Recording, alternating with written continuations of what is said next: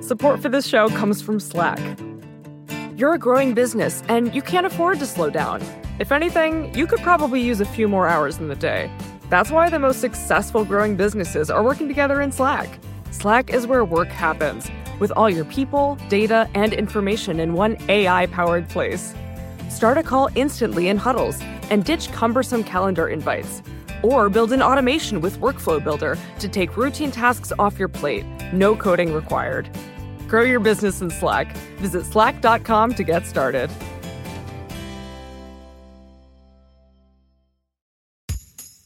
I think we can all agree the current political moment is fraught.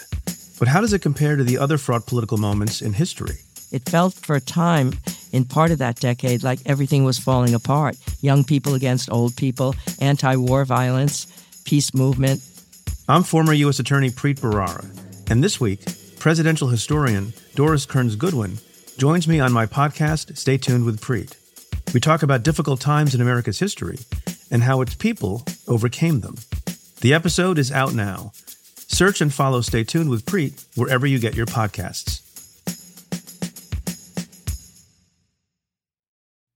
When you're a business owner, it can sometimes feel like the odds are stacked against you. But QuickBooks knows you never back down. That's why they're always in your corner, making it easier for you to manage your business so you have time to take care of details that matter most. No matter what your version of success is, QuickBooks can give you the smarter business tools to get you there. QuickBooks backing you. Learn more at QuickBooks.com. That's QuickBooks.com.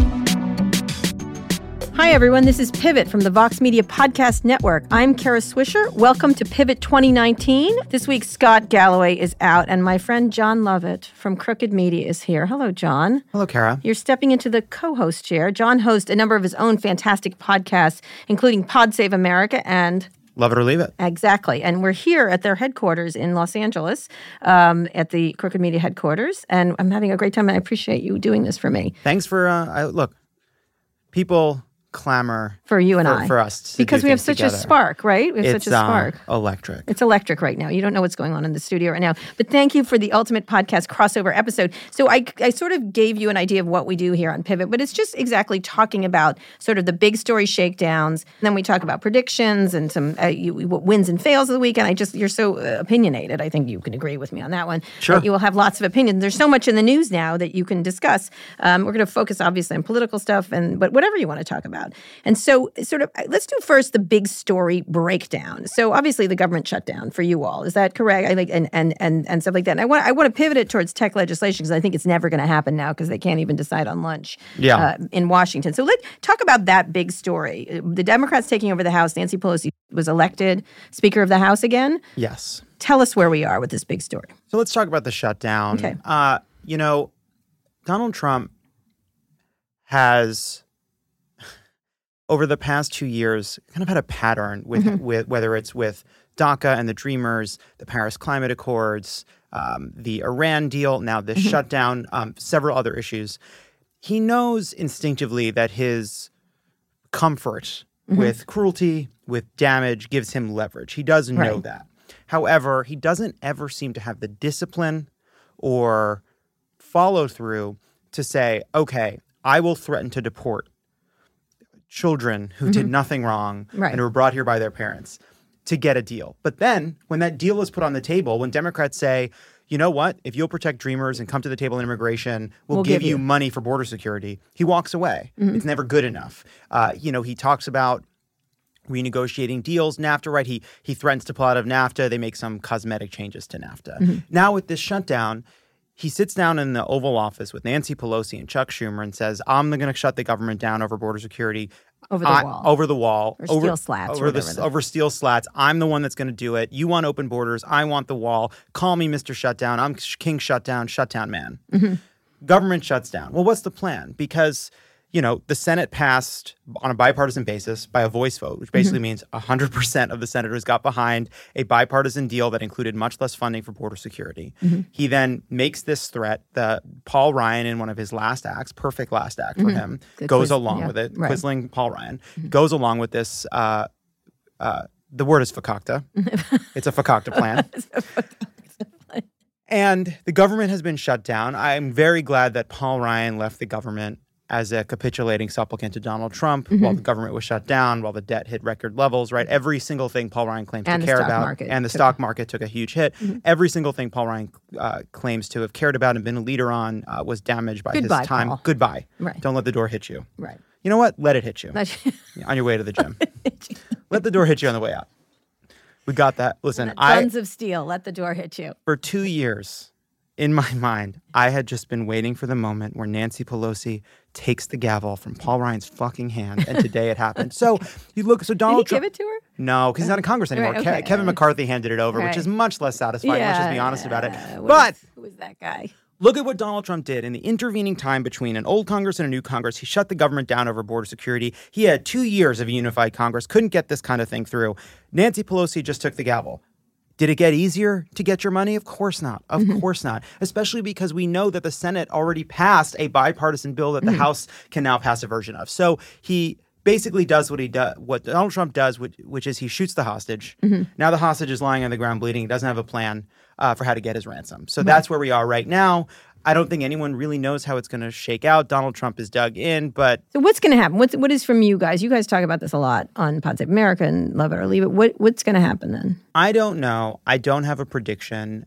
Uh, what has happened over the past few years is there's a lot of bluster around shutdowns, around shutdowns going on forever, and how you'll be blamed and I won't be blamed. But Donald Trump went into this shutdown taking the blame for it, and in the end, uh, they grow. You know, in the end, they choose to give in in some way. Right, Donald Trump. right, It, it's a right. it's a hard thing to know how this actually shakes out. What kind of fig leaf Donald Trump will claim in order to reopen the government. I don't really know.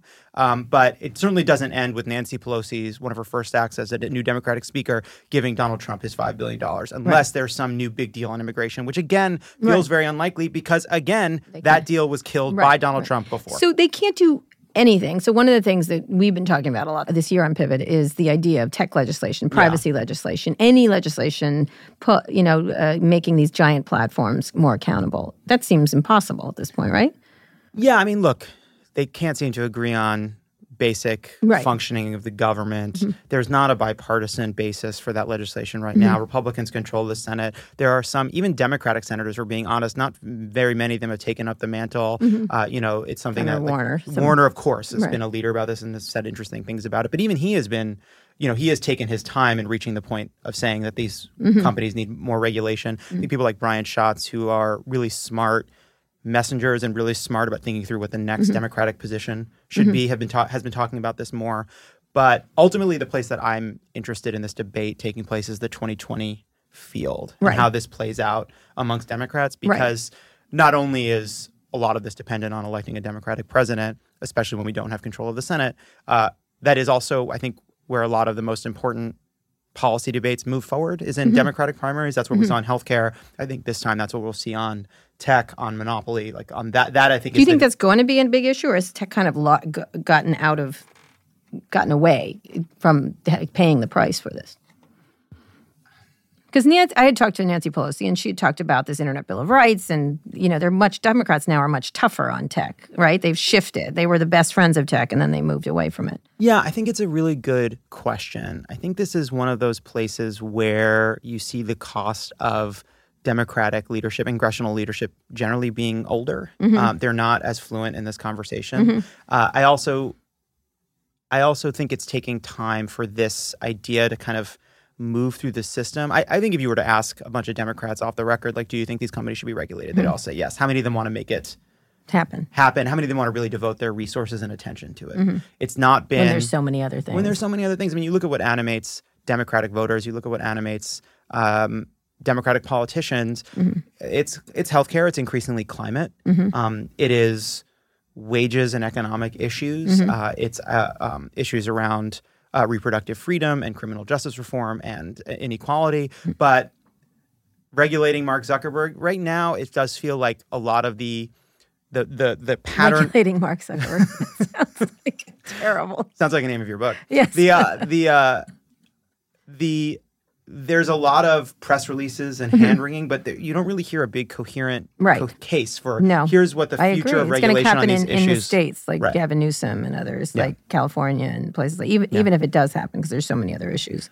Yeah, I also think it's tied into a larger, much harder conversation around corporate power generally Mm-hmm. and corporate power inside of the Democratic Party. And I think that's partly why I've looked to the 2020 field as a place to have this debate. Is I think the need to rein in Facebook, the need to uh, rein in the monopolistic power that a lot of these companies have is going to be part of a larger conversation about the influence of money in politics, Right. about the co- co- uh, concentration of wealth, about corporate consolidation, and you know Elizabeth Warren made is part that's part of her. Yeah, plank. she just now. I was going to ask about that. Enters the presidential race. Yeah, she enters a presidential race. She's, you know, Nancy, Nancy Pelosi, even in her speech today, uh, be, taking the speakership, talked about uh, the concentration of wealth, and so I think that's going to be. I hope And guess where the wealth is? Yeah. yeah. Right. And I, and I hope one of the big, I think corporate power and corporate concentration, as it applies to tech companies, as it applies to Amazon, as it applies to banks, as it applies to telecom, as it applies to all these different industries, is to me the sleeper issue. It's not that it's not being talked about, Mm-hmm. but it is to me the place where Democrats, Democrats can really say this is now not a part of our program, but a centerpiece of how we talk about. Will they turn on tech? I mean, they seem to be. Cory Booker does. You know, some some of them really are starting to. Beyond, Yeah, I mean, I don't think it's I don't think it's necessarily about turning on tech. I think it's about saying, well, hold on a second. You know, you guys have been, uh, you guys have been so, the, the tech companies have been so unwilling to even define what they are, to avoid the conversation about where they fit and their power. They've been they're reluctant to talk about it, while at the same time exploiting it, building businesses off it, building great wealth off of it. So I don't think it's about turning on tech. I think what you will see is what you always see around these issues. I think you will see some Democrats still adhere to a kind of 90s way of talking about these issues that everybody can win. Absolutely. Then I think you will see uh, some further to the left be more sh- more uh, strident or at least more um, zero sum in right. these Let's get rid of these power centers. But you know, we have to attack these. These should be breaking, broken up. These should be heavily regulated. They're greedy. They're Mm-hmm. corrupting our democracy. All of which I think has a lot of truth to it. And then I think you will see what happens with Democratic politicians, as you will see a more moderate center left position that becomes the kind of Cohesive. then. cohesive position Right. that says it's not about you know you, you will see like Amazon has done a lot of good for people, right? They'll say that. They'll say Mm-hmm. Right. this is what their message will be. Right. It'll be like the consumer harm Yeah. problem is Right. the issue, right? Right. The harm and saying like, can we have a system in which these companies are able to innovate and thrive Mm-hmm. and lead the world, right, as a, uh, one of America's most important and powerful sectors, Mm-hmm. while preventing some of the consequences of their worst behavior? And I think that is a very reasonable question, and I think that to me is where the debate will ultimately. They also will have enormous power, like Netflix taking down the episode about Saudi Arabia about journalist uh, Jamal Khasho- Khashoggi. show. Yeah, I mean, these are some of the hardest. They just these- did that, They like- just did it. But these are some of the hardest questions we face as a culture, right? Mm-hmm. Right. The- you know, tech. It's even dividing it into a tech conversation, right? You know. Netflix is going to take a lot of heat for this, but companies like Warner Brothers are deciding whether or not to include scenes in films based on what a Chinese censor would say. Right. Well, okay, so now Chinese censors are dictating what what appears in America. Right. You know, I, there. This is a very specific example. What is that? There was a uh, uh, um, Martin Scorsese Mm-hmm. made a movie about Tibet. You can't get it Right. because, and that's an old problem, right? We've been dealing with Right. censorship around multimedia, about, about about multinational companies and the content they create for a very long time. This is just a new manifestation of it, Mm-hmm. and it's more important now, in part because these companies are so much bigger, so much, so much. Um, uh, uh, have have so much more control over Pervasive, it. They're pervasive, pervasive, right. Uh, so it becomes a big conversation, but it's a conversation we've had for a very long time. Right, but they are, Kundun. you know, That's Kundun. the That's, right. Yeah, but, but you know, I, as I've written, it's it's they've weaponized and amplified it in a way that is way beyond Yes. anything else. Well, they they um, you know, I think I think the it's very hard. You know, you've I've watched you talk to Mark Zuckerberg and try desperately to get him to lower lower the fucking shield that uh, he's Well, built. data is hard to reprogram data. it's but go ahead. just, I mean, just three inches of just solid concrete between him and you. But but but as you chip chip chip, I think the thing that is true is they did not think enough about downside risk. Right. They did Never. not ever. Never. No. they connecting people is good. Therefore, connecting people is good. And well, guess what? People are people. Right, And yeah. some of them are fucking terrible. Yeah, I couldn't get him to answer on No. the damages. You couldn't even get him to talk about how, how he feels about it. no, I couldn't. Six times. Look, I just try to get him to fire Here's the himself. thing. There are fundament. There, there. You know, Upton Sinclair. You can't convince somebody of something. Their livelihood depends on Mm-hmm. not believing. If there was That was so high-minded, John. Pretty good. Upton Sinclair. Upton Sinclair. go ahead. It's, go one of my favorite lines because Okay, there are many it's a very good conclusions that Facebook can reach. Mm-hmm. The one conclusion it can't reach is that it's doing more harm than good. Right. It's not possible. Right. Right. Every tech company should have a red button somewhere in the headquarters where if they realize that they've caused more societal harm than they expected and done more harm than good, they press the button and the company dissolves instantly. That's it. Just a big red button in the center of the headquarters. You need two keys to unlock it, maybe a code, maybe two th- two factor, you know, maybe one of those YubiKeys, right? Just to unlock the fucking thing. But then push comes to shove. You know what, guys? It's, time. mostly Nazis now. Push yeah. the button. Yeah, yeah. It's mostly Nazis. We looked, we did, we ran, we crunched the numbers, and it's uh, it's robots and Nazis. It's Press the button. and, That is um, a societal We're good. to that. We're That's a getting- good. That's a good. That is a good. You know, it's wh- one of the things I said is we have to like. I've said this recently a lot. Is um, we have to. They should imagine every product they make as an episode of Black Mirror. What's Sure. the word? Except not not San Junipero, that one because that's a nice one, but all the bad ones, and then they, then they shouldn't make it if they can think of a really good episode. Right, because Right. It, you know, our so, so far our track record is Black Mirror is just the news from four years from now. Well, exactly. All right, John, red button. I love this idea. We're here with Jon Lovett. We're at the the, the headquarters of Crooked Media. and we're loosening up. We're loosening up. We're having we're starting to drink and stuff like that. Um, we're going to take a quick break, but stay with us. We're going to go into wins and fails of the week um, when we get back with Jon Lovett. In the next advertiser segment, brought to you by QuickBooks, we'll hear from a business owner who turned his side hustle into a full time career. 78% of small businesses in the US have a workforce of one. But it's not easy turning your skills, your passion, yourself into a business. Here's the story of one guy, Nat, who never backed down and turned his side hustle into his full time gig. Nat's story is brought to you by QuickBooks. My name is Nat. I teach yoga and I share music for a living. The job I had right before making this leap into teaching was working for a large tech company. I was leading a retreat over in Hawaii, and I think it just clicked. I can do this for a living. There were fears about where I'm at with that career. You know, if I step out now, will I be able to get back in? You know, those moments of fear, I had to just be honest with them and say, I trust this. I mean, it's a total trip to turn yourself into a business, and you have to be confident enough to say, here's who I am, and here's what I offer. I don't want to get into the mindset of, oh my God, my money, my money. So I use smarter business tools to really kind of check my cash flow and also for tax preparation. That gives me the comfort I need. It's a reminder for me every single time I teach that this life is so short and you got to go out there and just do it. You got to live it up. QuickBooks knows you never back down. That's why they're in your corner with smarter business tools. QuickBooks, backing you. Learn more at QuickBooks.com. This has been advertiser content.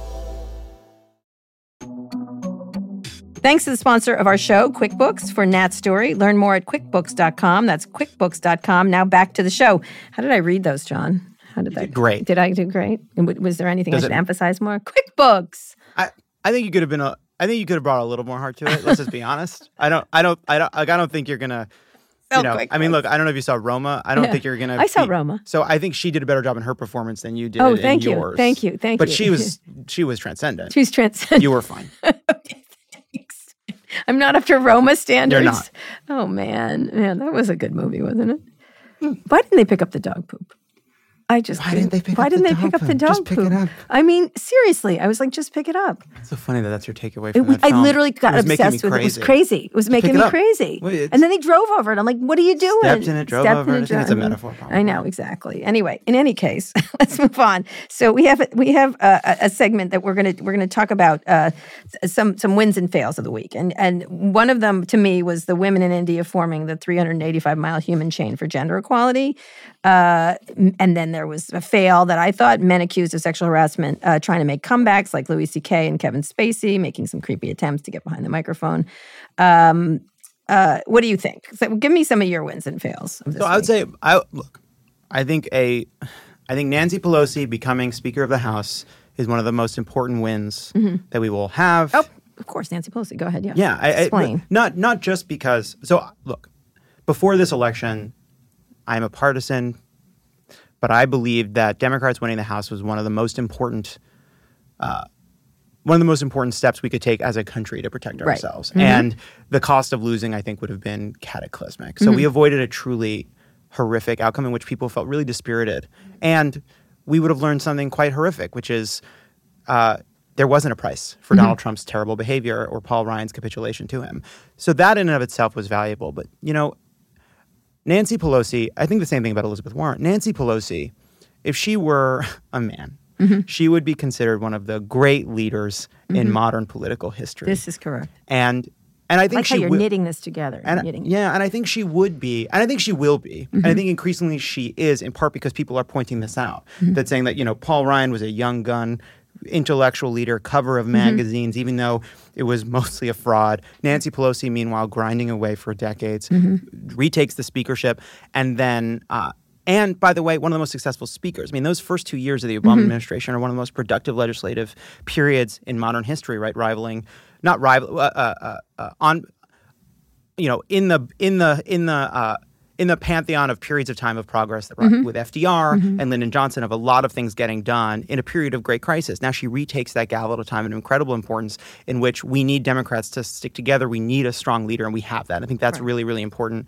Um, I would say one of the big fails of this week has been this conversation around likability around Elizabeth Warren. Mm-hmm. Right. Uh, and you know you've seen Echoing the old Hillary Clinton one. Right, and, and and as people have pointed out, a lot of people who are currently saying uh, Elizabeth Warren is unlikable said that she was the likable alternative to Hillary Clinton. Isn't it amazing how unlikable a woman becomes when right. she decides to go for the, the right. big prize? Right. But but in the same way that Nancy Pelosi isn't given the credit she's due, to me, some it's it's easy to have a conversation about how the term likability is sexist, and it is. Mm-hmm. It's easy to say that's wrong, but what's harder to talk about is what's missing. Right. And Elizabeth Warren, you know, I watched her announcement video and it is excellent. It is also what she has been talking about for Ever. her entire career.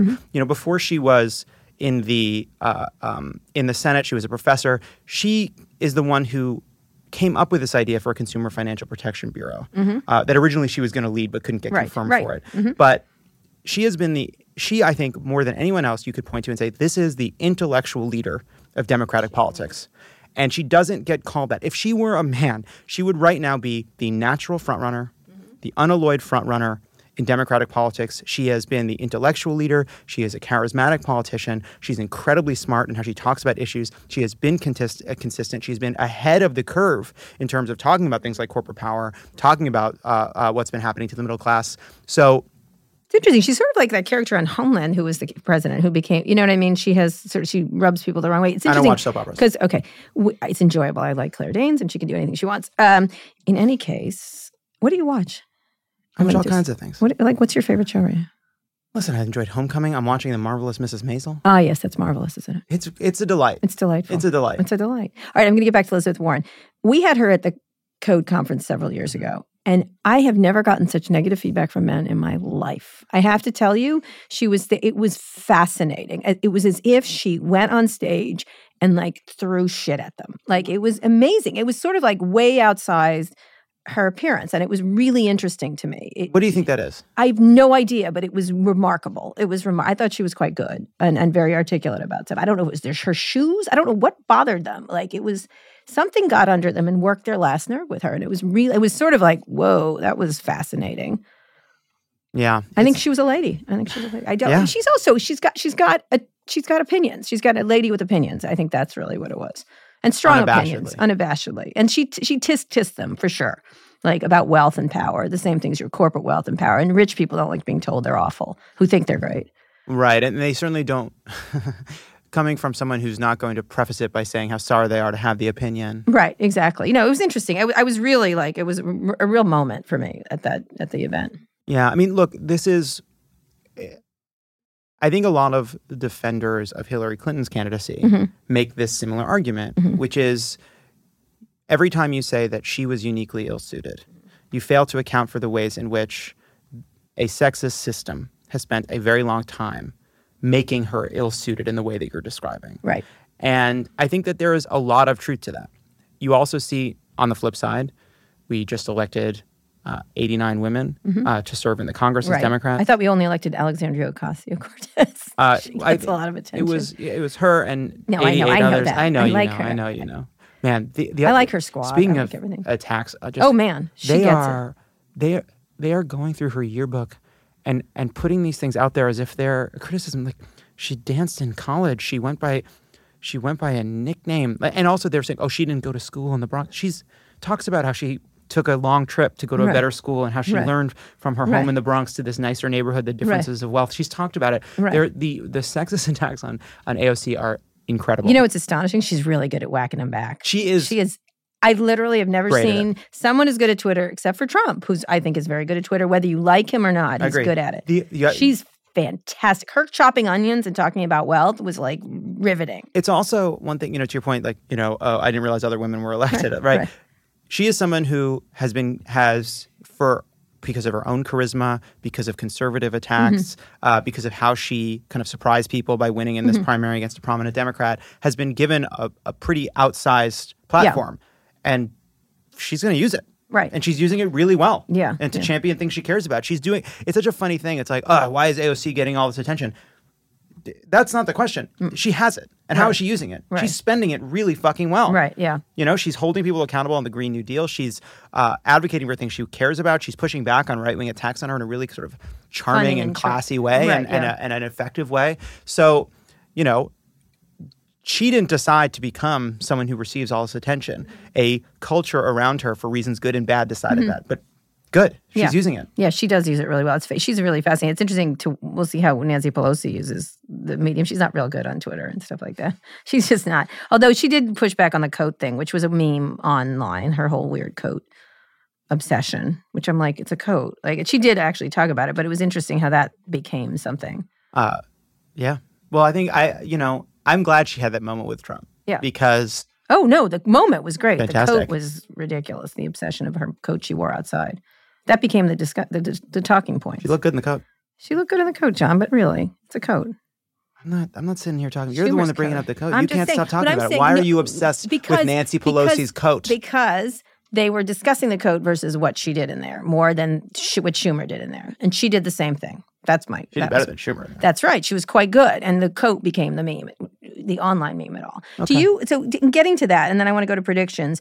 Do you? Do you? How do you look at social media and its impact in the next going forward? Because obviously negative for the last one, and how they the Russian thing was so a real we, we bummer. we run we crunch the numbers. right.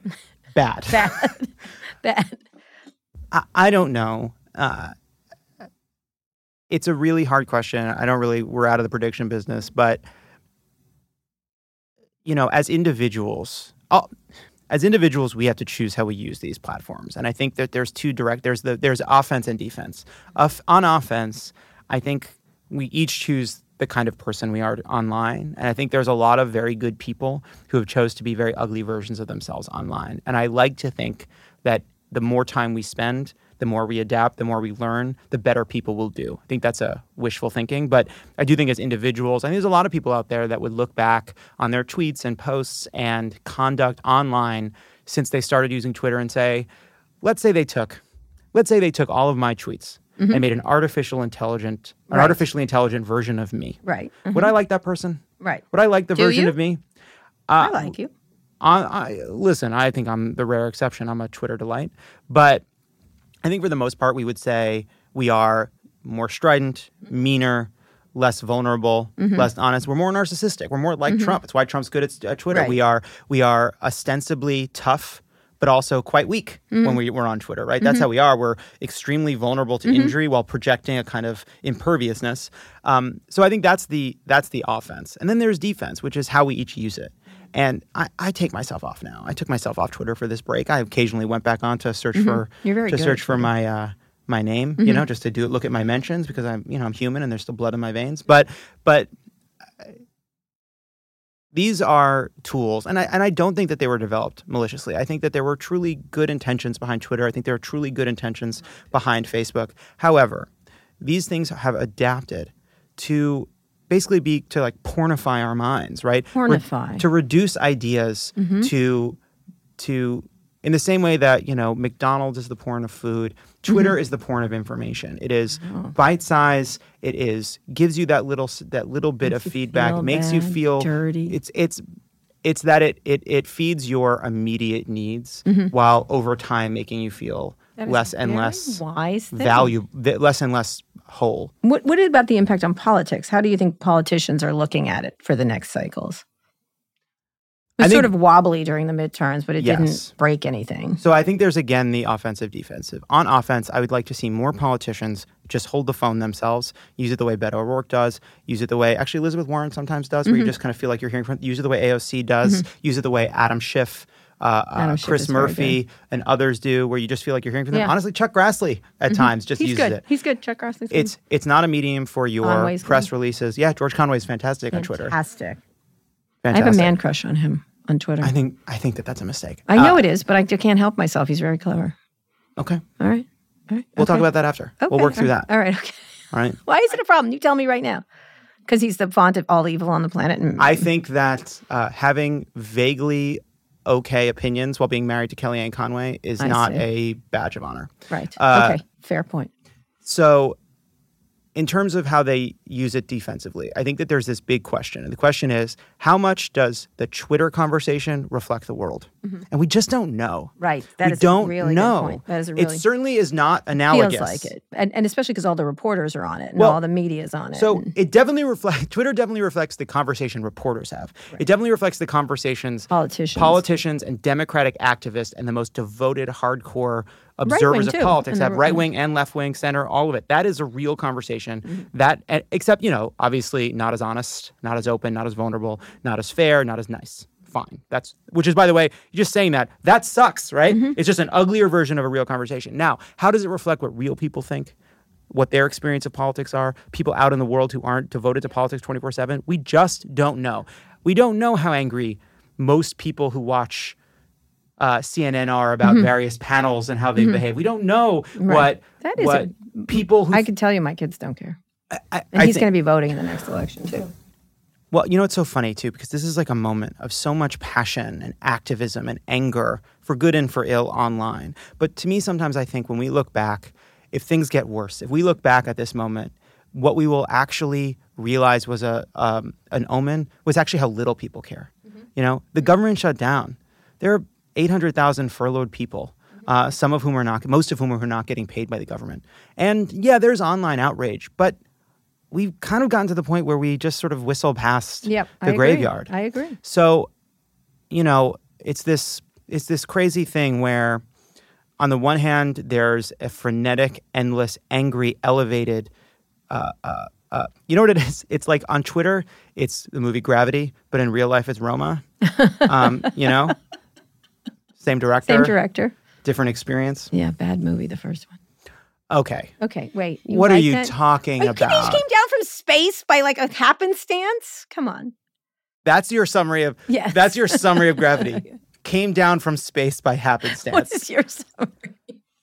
The human spirit Oh my using god. ingenuity and zeal probably to like triumph over an emergency. right? I'm a human. I, no, I do not like Bird Box. Okay. Bird Box is the greatest scam Netflix has ever 45 built. million 45 people million watched. people. You know, here's a great example of why these companies are a bit too powerful. They got they're in every house, all right, and they went into everybody's algorithm and they said, I don't care what you like. I don't care if you like baking. I don't care if you like uh, Bosch. Not Bosch. What's that show? Kosh. Kosh. I don't know. Bosch. I don't care if you like old episodes of The Big Bang Theory or West Frasier. Wing. You are gonna fucking watch Bird Box. You sit there and you watch Bird Box. Hey, hey, did you open Netflix? Guess what? Bird Box. and so then they brag about the fact that 45 million people, they basically went into every American home and started turned it on. wow. You know what? I I bet, I bet like, yeah, oh, the uh, like other companies, like, why didn't we think of that? Why didn't HBO think to go into everybody's house and just turn on? never Ga- have done yeah, why didn't go into everybody's house and just turn on Game of Thrones? Well, yeah, a lot of people will fucking watch it. Unbelievable. Did you watch it? Did you watch it? Yeah, of course I watched it. Netflix made me watch it. And- I and- never heard of Bird Box. I'm sitting. And it's you a live in Los Angeles. There's like a there's like a poster of Bird Box everywhere. which is the equivalent of them turning it on in my car. But so I'm I'm sitting at home, minding my own business, living my life. It's the holiday break. I open up Netflix, and then Bird Box pops up, and I think Sandra Uh. Bullock in a in a movie with a blindfold. It seems like action. I'm in. I watched Bird Box before I ever even heard of the thing. That's how they got me. Funny. So was it good? I didn't. It's not good. It. It's a very bad movie. Is it very it's bad? a mess. Is it bad? Good? Good? Bad? It's, whatever. it's you- almost bad good. It is a reminder that part of Netflix's business model is traveling around Hollywood with a vacuum cleaner and just sucking up the things that hit the ground. Oh, okay. That's another episode. Thank you for that piece. Have you sold the show to them yet? Because everyone seems to have I don't know. I got to put some space between when this comes out and my next my next meeting over there. over there. Right. Who are you with? All right. So I'm going to ask for a prediction, Jon. Uh, uh, what is your or your resolution for the year? I want a prediction. Is it Mitt Okay. Romney's running for or lost his mind or what? Like what? What is your prediction? I will make I will make one. That guy, that was crazy online. Mitt Romney, Bird Box, Yes, and man, Mitt, Mitt Romney. You know, I think that he tries, right? He's Uh, like you George. know- he, they try vaguely trying to like. Mitt Romney. Well, there's always there's always what he says, and there's always why he's saying it, and Right. it's never the same. okay, You know, explain it to the people then. Well, I don't know. I, I, look, I don't want to be. On the one hand, I am very sick of Republicans, even uh, Republicans with some conscience, speaking out against Trump without using their power effectively to stop him. That's what I think you could say about Ben Sasse. That's what you could say about Jeff Flake. That's what you could say about Bob Corker and many others. Uh, they were never willing to truly use their power as senators. It's almost as if about it. it's almost as if that I think one of the kind of surreal aspects of our current political environment is there is this sense that people are kind of afraid of power Mm-hmm. as if they don't really deserve it and don't really have it when all you have to do to It's like Mark Zuckerberg. I talked about that with him. He Yeah. pushes away power that he like, has. There's this kind of sense that oh, power is for for history. It's not Mm-hmm. for me. No, you're in it. This is the fight. This is the moment. You have it. You're in the fight. You either use it or you lose it. And they all chose not to use it. The thing what what Romney did that is distinct is he set down a marker before he took office Mm-hmm. in a way he did not have to. And I think that there is value to that. Now, I'm very interested to see if he follows through with it. Yeah. And follow now or, else, now or else he's at dinner at the White House, right? Sure, and and you know, Mitt, Romney's track record is not one in which you find political courage on display. Uh, and keep in mind, he is part of the reason Donald Trump was elevated. He accepted his his endorsement, even though he was a birther, et cetera, et cetera, et cetera. I don't begrudge him for meeting with him at that uh, creepy Trump International dinner yeah, because that was I under that that I mean I I think especially right then it's like Well, okay. A lot of people did. A lot of people did take a shot. I don't. I actually don't begrudge him that, but his behavior before and since has not been that uh, exemplary. He accepted Donald Trump's endorsement. Uh, he's played his cards, I think, very politically. But let's see what he does. Uh, the thing that makes me least enthusiastic is he said that a classic line, which is, "I will support Donald Trump's policies when I agree with them, and I will not support them when I don't." Like that's the standard. Well, hold on a second. Well, look, there there, you know, if I had a friend and uh, uh, sometimes he brought me dinner and uh, uh, of food I like, and sometimes he uh, st- used my vacuum cleaner without permission. I don't know, making up a scenario. I'd be like, you know what? Thank you for bringing the dinner. It bothers me that you use the vacuum cleaner, but you're still my friend. I will support you when you support me, and I will we will go our different ways. But if I had a friend who you know did nice things for me once in a while, but then also uh, uh, randomly punched people on the street or you know committed act of violence or set cars on fire, I wouldn't be this thing of like, no, obviously I support my friend when he does nice things, but I don't support him when he does. No, you hold on, you're Yeah. a fucking prick. Yeah, yeah, So this get rid of idea that. that like you, you know Donald Trump Yeah, they won't make choices. Yeah. They won't. Not making choices is what they won't do. You have to choice. put the things you care about on the line to stop Donald Trump. It's if, if you're going to go along with him when he supports judges you like or policies you like, and not when he doesn't, you're not actually actually you're actually refusing to use the leverage you have. That's what Bob Corker refused to, did. That's what that's what Flake did. You're not using your leverage, and so you know Mitt Romney. Use your all right, leverage. use your He's leverage. Let's see what you do. All right, predictions. Prediction. One prediction or your resolution. I will I will say this. I don't know if you would call it a prediction. I'm trying to avoid predictions, but I will say I am looking forward to the delta between what Bob Mueller knows and what we know getting smaller. Ah. I think that we have spent a very long time Wondering, f- con- wondering, wondering, speculating. We've seen a lot. We've seen a lot of charges. This is a serious investigation that's produced genuine criminal wrongdoing continuously for the past two years, and yet it always feels like we are um, trying to fill in the center of the painting, Right. Based on what we're seeing around the edges. picture. All right. So your prediction is it'll be interesting to see the Mueller thing, the Mueller thing. And what's your resolution for the year? And then I'll let you go. Thank you so much for talking with me. Uh, I would say my main resolution is, in terms of politics, is Mm-hmm. going is about using social media better. But as part of that, I would like to You're not going to do one of those essays about getting off of it because those are tiresome. no. If you want to get off of. Twitter, delete the app. If you're writing an essay about it, it's because you want people on Twitter to see it, which means you're still part of the problem. If you write an essay about how you're getting off of Twitter, Yeah. it is because you want likes and retweets on Twitter, which means you have still not cured Yes. your disease. Yes, But I would say, as part of that, in, Right. in using the social Okay, media better, nice. is I would like to be, uh, I would like my offline conversations and my on microphone conversations to sound more similar. They are they are they are not That's that really good one. different. So you're reconciling. I would like I would like to be more honest about how no I feel. No Jekyll and Hyde. Kind no. I, I you know I think it's a I think it's very easy to be in front of a microphone and criticize Republicans and praise Democrats and then save my my ire that I hold for Democrats till the mics are off and just get that out there. And I would like to make sure that I am being more honest about both my friends and my opponents. So what's your last message to Democrats? That's what I want to know. What is your message? What should be their resolution? I would say, as we think about 2020, uh, one test I would have is would you think about this person when you're choosing your candidate? I would like people to think this is not someone who I view as electable or unelectable when you don't know anything about that. And I would not like you to think this is the right person to take on Trump.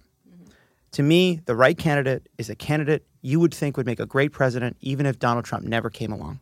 Imagine choosing a Democratic candidate to be president of the United States if you didn't think that they had to stand across from Donald Trump and debate Donald Trump. Don't let Donald Trump in so much into your mind. Right, I, there'll be time for that. I'm not saying we're not going to think about that. I'm not going to say it's not important, but don't worry about electability and don't worry about Donald Trump. Just think about what you So believe. who is that for you right now? It sounds like Warren. I think there's a lot of good options. I sincerely, I'm not, I'm not being coy. I honestly don't know. Um, I think that we're going to have a very strong field. I think we're going to have some. I have, I have concerns around kind of Washington speak. Not that's not about Warren. That's just generally. I want to make sure that we're not in a kind of whatever cl- closed off inside DC conversation around policy and politics. I want to know that this that we're talking in a way that reaches outside of that bubble. And I also want I also think one thing about this too is it's on the opposite side of that. It's not just about ignoring Trump as we try to figure out what's best, but also being honest. Yes, Russian hacking. Yes, uh, there are there are unique They didn't hack, circumstances. Jon. They didn't hack. There are unique circumstances around why we lost in 2016 related to our candidate, related to uh, the failures of the media, the Russians, failures of the media in covering Donald Trump effectively. All of that is true. However, uh, it took genuine cultural and political rot to open the door for someone like Donald Trump. And if we do not have a candidate who recognizes and appreciates that rot mm-hmm. and is willing to say that things were not right, that our discourse wasn't up to par, that democratic policies weren't up to par, that there was a huge opening that we made for someone like Donald Trump, even if it had to be a black swan, even if a bunch of other things had to go wrong, you need to be willing to have that part of the conversation. You're talking about reflection, self reflection. yeah, it's January. That's what that's what January is all about. Oh, I'm just, wow. I like this new Jon. I, don't, I think this was always me. I think you don't that you know what? What? Maybe What? you look inward and say, why didn't you see me before? Why is it you learning something You know, new about me is a reflection I, on me and I'm, not you? Because I'm deeply in love with you. Let's just be honest with the situation. It's fine. Dear diary, it's finally happening. oh my God, we should start a rumor. It would be so funny. Crazier things have happened. Oh, it's in not the happening. podcast world. okay, it's not happening. It's don't even get into that.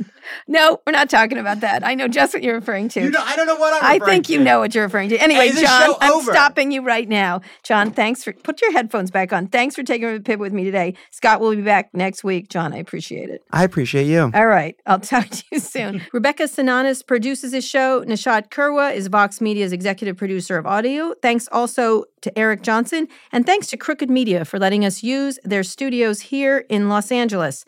Thanks for listening to Pivot from Vox Media. Join us next week where Scott has a special guest host himself because I will be in Hawaii.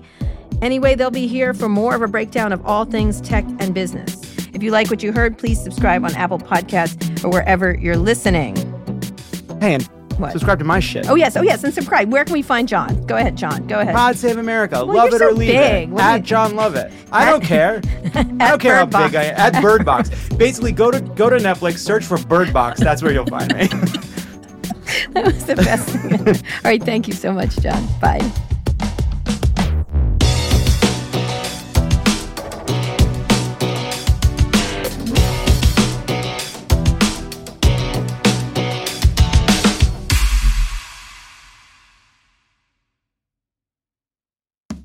When you're a business owner, it can sometimes feel like the odds are stacked against you. But QuickBooks knows you never back down. That's why they're always in your corner, making it easier for you to manage your business so you have time to take care of details that matter most. No matter what your version of success is, QuickBooks can give you the smarter business tools to get you there. QuickBooks backing you. Learn more at QuickBooks.com. That's QuickBooks.com.